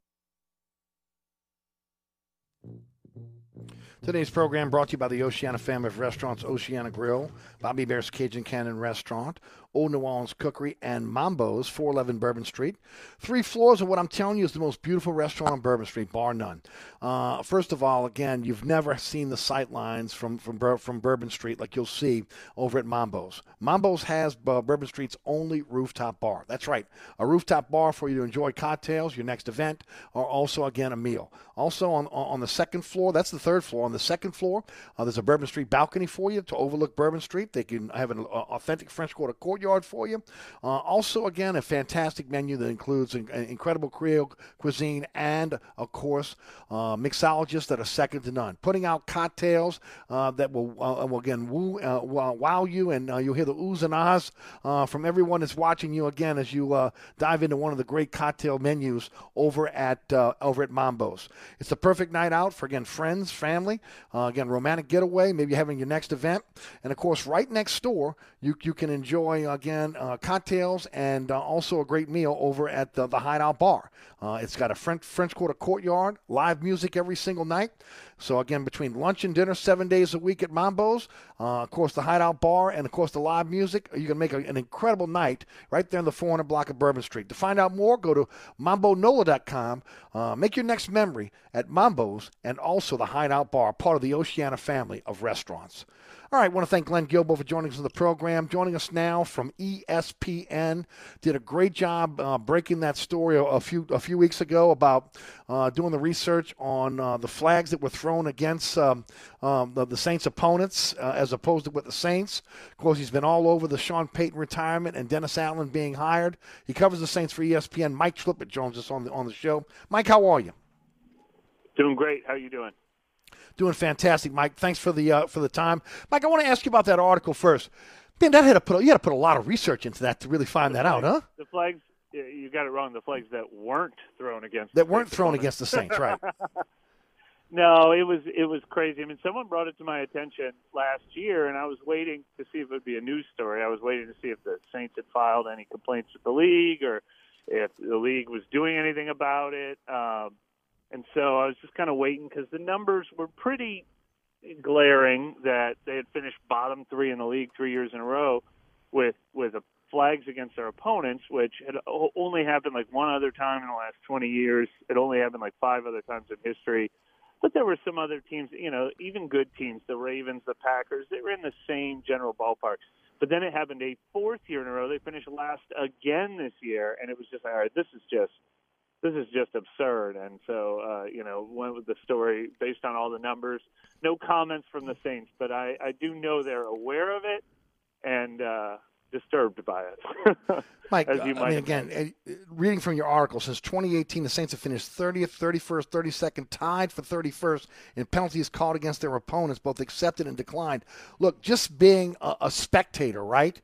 I Yeah. got the feeling it was happening. But then you say to yourself, there's no way that's going on, okay, with NFL officials. But then when you look at it in black and white, you say, hey, I'm not crazy. This really was going on. And it's so hard to pinpoint what that could mean. It, it, it's there's there's no rhyme or reason to, you know. I, I heard one per, you know, there's some theory that a good team you would think there'd be more opponents committed against you because the teams you're playing are desperate. That wasn't necessarily true. The team they tied with this year, maybe the most stunning thing in the entire article, the team they tied with this year for last place, the Tampa Bay Buccaneers and Tom Brady. You always think Tom Brady gets every call. Well, Sure. they also tied for last for the fewest opponents. The Green Bay Packers, like I said, are I think the third fewest in the league in recent years. The Baltimore Ravens have been bottom ten in each of the last five years. You know, there were a lot of things like that. So okay, uh, it's happening to other good teams, you know, a little bit too. So there was no rhyme or reason with that. But what you definitely see is it balances out. The Buccaneers finished 31st this year. They finished first last year. It you know, it should be random, and with the Saints, it hasn't been random. So I, it's hard for me to believe. I believe some conspiracy theories. I know the league butts head with the Saints. It's hard for me to believe Sure. it could be orchestrated from crew to crew. I mean, they, officials, as we know, uh, you know, they they have some trouble with consistency sometimes. To think they could like orchestrate this widespread secret vendetta against the Saints, but you never know. Maybe Yep. maybe individual officials do. You know, maybe there are some biases, and I, I don't know. Or maybe it's just the worst string of bad luck. Maybe it's a combination of all those things. But Uh, it could be, and yet then maybe we'll another find- thing they've had to deal with among Yeah. many other things that they've Well- had to deal with in recent years. Mike, I think we'll find out if it was an anti-Payton move or not after this, after when this season when Dennis Allen takes over. Right, all of a sudden all the calls start going the Saints' way. Yeah, we'll see how that kind of plays out. Uh, but talk about the legacy of Sean Payton. You, you covered him since his time here in New Orleans. Your thoughts? I mean, legacy is the right word. Uh, he's never going to be forgotten around here. He changed the aura around this team. Um, not just winning, but the style of winning. I mean, it's it's no coincidence that the thing he's most known for is an onside kick. Uh, you know, in the Super Bowl because that's the kind of guy he was. He was he was you know was the opposite of a wallflower. You know, he was aggressive. He was he was bombastic. You know, he was he, he you know he was smart. He was looking for every angle. Um, you know, and and and he put his stamp on this team. He gave them a uh, you know a personality, uh, and he gave him some incredible offense. I mean. His offense alone is Hall of Fame caliber, uh, and the way he ran his program as a head coach could be Hall of Fame caliber you know, getting those two things uh, combined is is why they had one of the most special, you know, 15 year runs in NFL history. Yes. Saints have chosen to elevate from within. Dennis Allen is the new head coach. Your thoughts on, on, on their decision to stay in house? Look, I can already see what the criticism will be if it doesn't work. Um, Brees is gone. Payton is gone. Stop trying to hold on to the past. You know, that those days aren't. Those guys aren't coming back in the building. Stop trying to do it the way it was always done. It should be fresh. It should, should be different. I, I get all that, um, but Dennis Allen just made too much sense as a candidate. I was surprised he didn't get more attention from the you know league wide. I, I'd actually asked some questions and had some quotes stored up from him. You know, thinking maybe he would get hired this cycle by another team even before we knew Sean Payton was leaving. What he's done as a defensive coordinator has been outstanding. And then the Saints do want some continuity. They they are not blow this team up and do it a completely different way. They've said that over and over again. They think they're in a different situation than the teams that fired their coaches. They like the way they do things around here, and they especially like the way they've been doing things on defense. And then they valued his previous head coaching experience. Now I totally get why going eight and twenty-eight with the Raiders made him a harder sell for other teams you always want to either discover the next big thing or bring in the former Super Bowl winning coach and get your fans excited. But I do think that experience is probably invaluable. I would think a guy, you know, anything in life. If you if you had one shot at head coach and now you're getting a second shot, I'm sure you learned a lot from that first shot. Um, so I I think that's another boost for him. Mike, Dennis Allen looks like he's made some moves on the offensive side. It's been reported that um, uh, Dan Dalrymple, the conditioning coach, uh, is out. Uh, Brendan Nugent, the offensive line coach, is out. Offensive analyst Jim Chaney is out. It was also reported that Curtis Johnson was being replaced as well, the wide receivers coach. Can you confirm any of those any of those um, uh, defections? No, um, I can't. You know, uh, I think that's all valid information. I can't confirm that any become official, and the only reason I would hesitate to say it's a hundred percent done deal is there's so many moving parts when you're building a staff. He might have been counting on someone coming in that didn't come in, you know. But uh, you know, nobody denied the firings. I think those firings are pretty obviously going to happen. I think I think the thing that might be more of the moving parts uh, from the reports are, you know, exactly what role Doug Marrone's going to have, exactly what role Pete Carmichael's going to have. Um, that that's the stuff that I think remains to be seen, depending on you know whether he gets his target as offensive coordinator, which you know uh, that that one hasn't even been reported. I'm not sure where they're going with Right. that role. Right. Of course, Doug Marrone was an offensive coordinator. Uh, there, there's word that he's going to be the offensive line coach. That is not confirmed. John Morton comes back. He was the wide receiver coach for the two years CJ coached um, was coaching at Tulane, uh, and course, then he became the offensive coordinator for the Jets. There's some that say that he's going to be the new wide receivers coach. Uh, the Athletic just reported that Eric Bieniemy is staying with the Kansas City Chiefs as their offensive coordinator. Again, the the, the Saints have to. Um, have to uh, uh, have to at least um, interview two external minority candidates. They they did that on the defensive side uh, with uh, with a defensive back coach from the um, from the Lions. I haven't heard anything about the offensive side. Uh, what are, are, you hearing any any names on, on, defense or offense about the possibility of who may be the coordinators? No, I mean I have to think on defense. Uh, this first of all, I'm not 100 percent sure on John Morton yet. Um, if he's coming back and what his role is going to be. The only one I confirmed was Doug Marrone coming for sure. As okay. I say, moving parts always. But uh, sure on defense, on defense, it, it, it it's reminiscent to me of the head coaching search, which is they're going to be thorough, they're going to do their due diligence, they're going to consider outside options. But clearly, the guys to beat for that role are Ryan Nielsen and Kris Richard, and I think that'll be maybe one of Dennis Allen's toughest decisions Mm-hmm. Those guys are both such excellent candidates that there might they might come with a risk that if they get passed over for the defensive coordinator job um, here, maybe they seek one elsewhere or or seek a different role somewhere else. Um, and choosing between those two, I think, is very difficult. And I think I think it's obvious they've they've promoted Ryan Nielsen a couple times to keep him away from other teams would yes. be the natural promotion for him. But we know Kris Richard has already gotten two or three interviews to be a defensive coordinator elsewhere, and he's been a defensive coordinator, a really good one. Um, so two great candidates there. I think it would somebody would just just as was the case with their head coaching search, somebody is going to really have to wow them to to knock out one of those guys. And I would think Nielsen, uh, you know, may, maybe a, a, a, a choice because at least I get the impression from the press conference that Dennis Allen wants to continue to call the defense. And you know, Richard has called a defense in in in um, in Seattle. Maybe this is the next step for Nielsen uh, to at least be the coordinator, coordinator, and then and then you know eventually maybe take over the play calling duties. But it sounds like Allen wants to continue to, to at least call the defense. Yeah, he did not. He did not he stopped short of saying he's definitely doing that, but he definitely made it clear that's that's where he was leaning. He said it's hard to give up your baby. yeah, offensively, doesn't it make sense to, to go with a protege of uh, of Sean Payton? Terminology not changing, playbook not changing, maybe some tweaks, or is or do you think he may go an opposite direction and go with again uh, just a whole new vision uh, and voice in, in terms of in terms of the offensive side of the ball? I think everything's on the table there because, I mean, yeah, you could say they, you know, keep the system going, don't change the terminology. That all makes sense, but there's not a lot of continuity on this offense. I mean, we we don't know who the quarterback's going to be. We don't know who the receivers are going to be. You know, the we don't know who the left tackle's going to be. Uh, we don't know who the tight ends are going to be. Um, th- there's not a lot from last year's offense that has to be continued um, right now when it comes to personnel or certainly uh, results that we saw. So um, I, I could see everything being on the table, including a, a fairly substantial changeup. But Dennis Allen did say he doesn't expect widespread change there.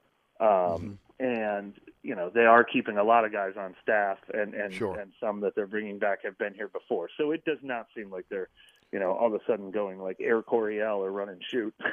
right, right. You know, Mike, I, I, did find it interesting though that Loomis said that it was a collaboration. He brought up Jeff Ireland, he brought up Khai Harley, he brought up Michael Parenton. You know, again in the coaching search, he even mentioned they'd be great GMs. And then, of course, it was reported that uh, that. Uh, Dennis Allen is going to have a voice in the personnel decisions as well. So it sounds like at least Mickey Loomis this time around, he's looking for a collaboration of, of individuals that are going to be involved in again the selection of, of players on, on the college and pro level.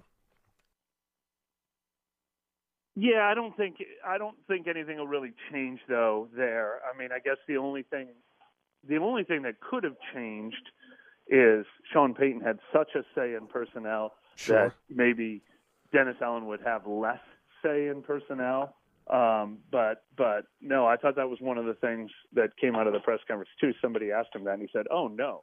Like that was one thing he didn't hesitate on. Like the defensive play calling, he was a little hemming and hawing, but personnel, mm-hmm. he said, "Absolutely, I'm going to have a say in personnel. I think that is part of the role of a head coach, and that's that is the way they've always done it here. All of those people have you know Mickey Loomis, Jeff Ireland, Sean Payton, and then the pro personnel side. They've they've done a really good job of collaborating, and that's one of those things where when they say they want continuity and they have a good culture here, it's one of those things. I see no reason why they would change that methodology. Mike, what you got coming up for us on ESPN, and, and how can folks follow you on social media? Yeah, well, I am going to do a little more research on Allen for a feature story probably by next week, and uh, uh, and then follow you know the the coaching hires, and then very quickly we get into uh, free agency right around Yeah. the corner. Uh, it's like, all right, got your coach. All right, now who's playing quarterback? Big questions that nobody asked about this team for 15 years, and now boom, boom at the same time. Yeah, ch- changing uh, changing of an era, no doubt about it. Mike, as always, appreciate your time so much. Thanks so much for joining us. Thanks a lot, Eric. At Mike Triplett on ESPN on, on Twitter. That he, of course, ESPN is where you can find all his work. Don't forget about Southern Tire, family owned and operated uh, since 1972 by the Piazza family. Your one-stop shop for quality auto repairs and the best deals on tires. The largest selection of tires in the metropolitan area, something that fits everyone's budget all the way up to 30 inches, and financing is available. That's wheels and tires up to 30 inches. Then ASE certified technicians.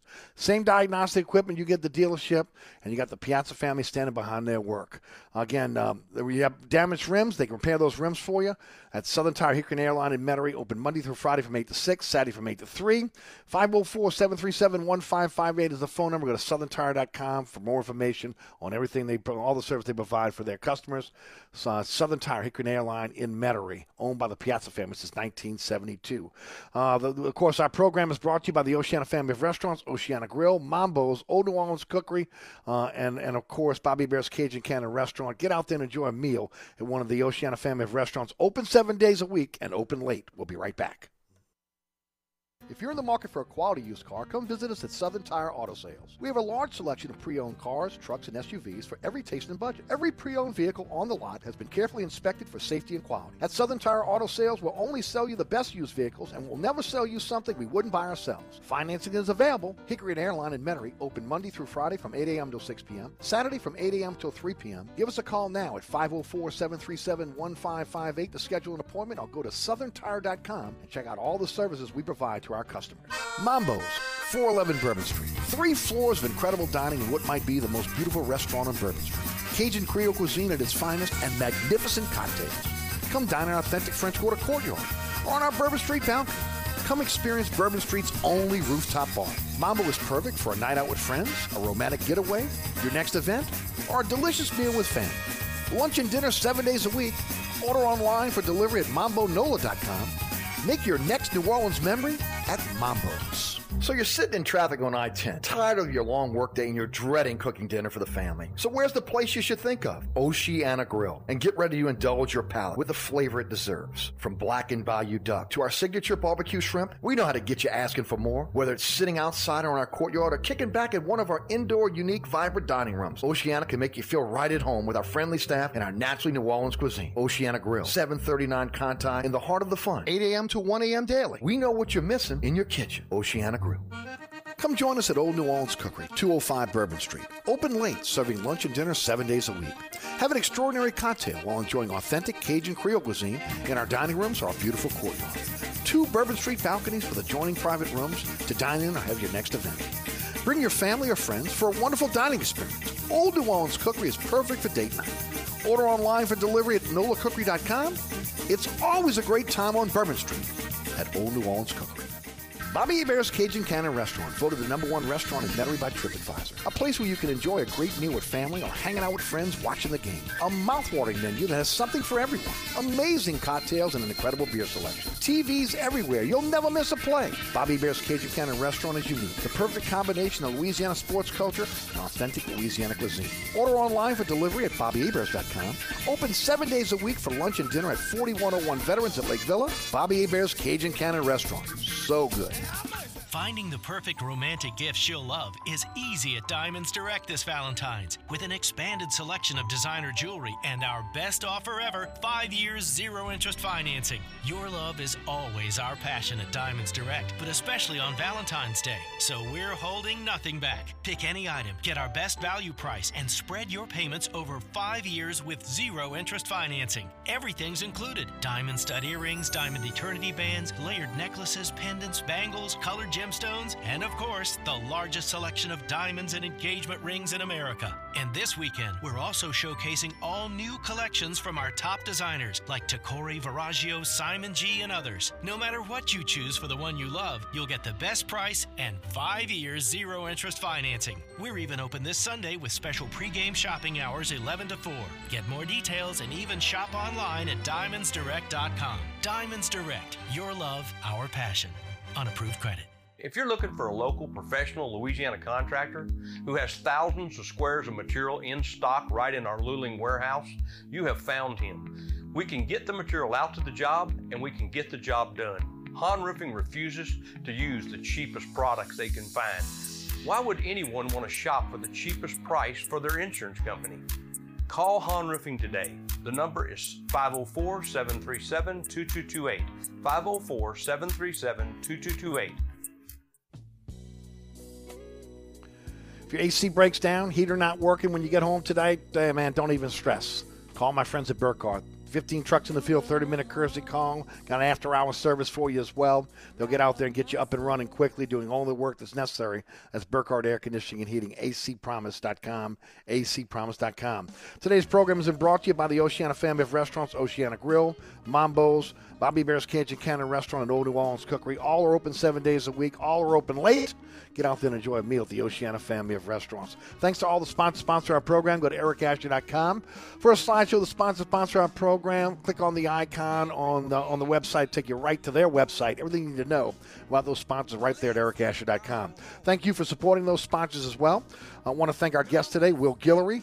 Gary Smith, Glenn Guilbeau, Mike Triplett, also Rudy back in studio. Thanks so much for listening to the program. The podcast will be up about 20 minutes after the show ends. Garland Gillen joins me right now on the award winning Inside New Orleans Sports on WLAE TV. And coming up next, it's uh, Michael Green and Ken Trahan on Life Resources Bottom Line Sports Hour. It's been a blast, New Orleans. Thanks so much. We'll see you tomorrow for the William Grant Family Stillers Friday Extravaganza at 4. Until then, my name is Eric Asher. From the dog catch to the governor, that includes the mayor, they all got to go. Your station for prep.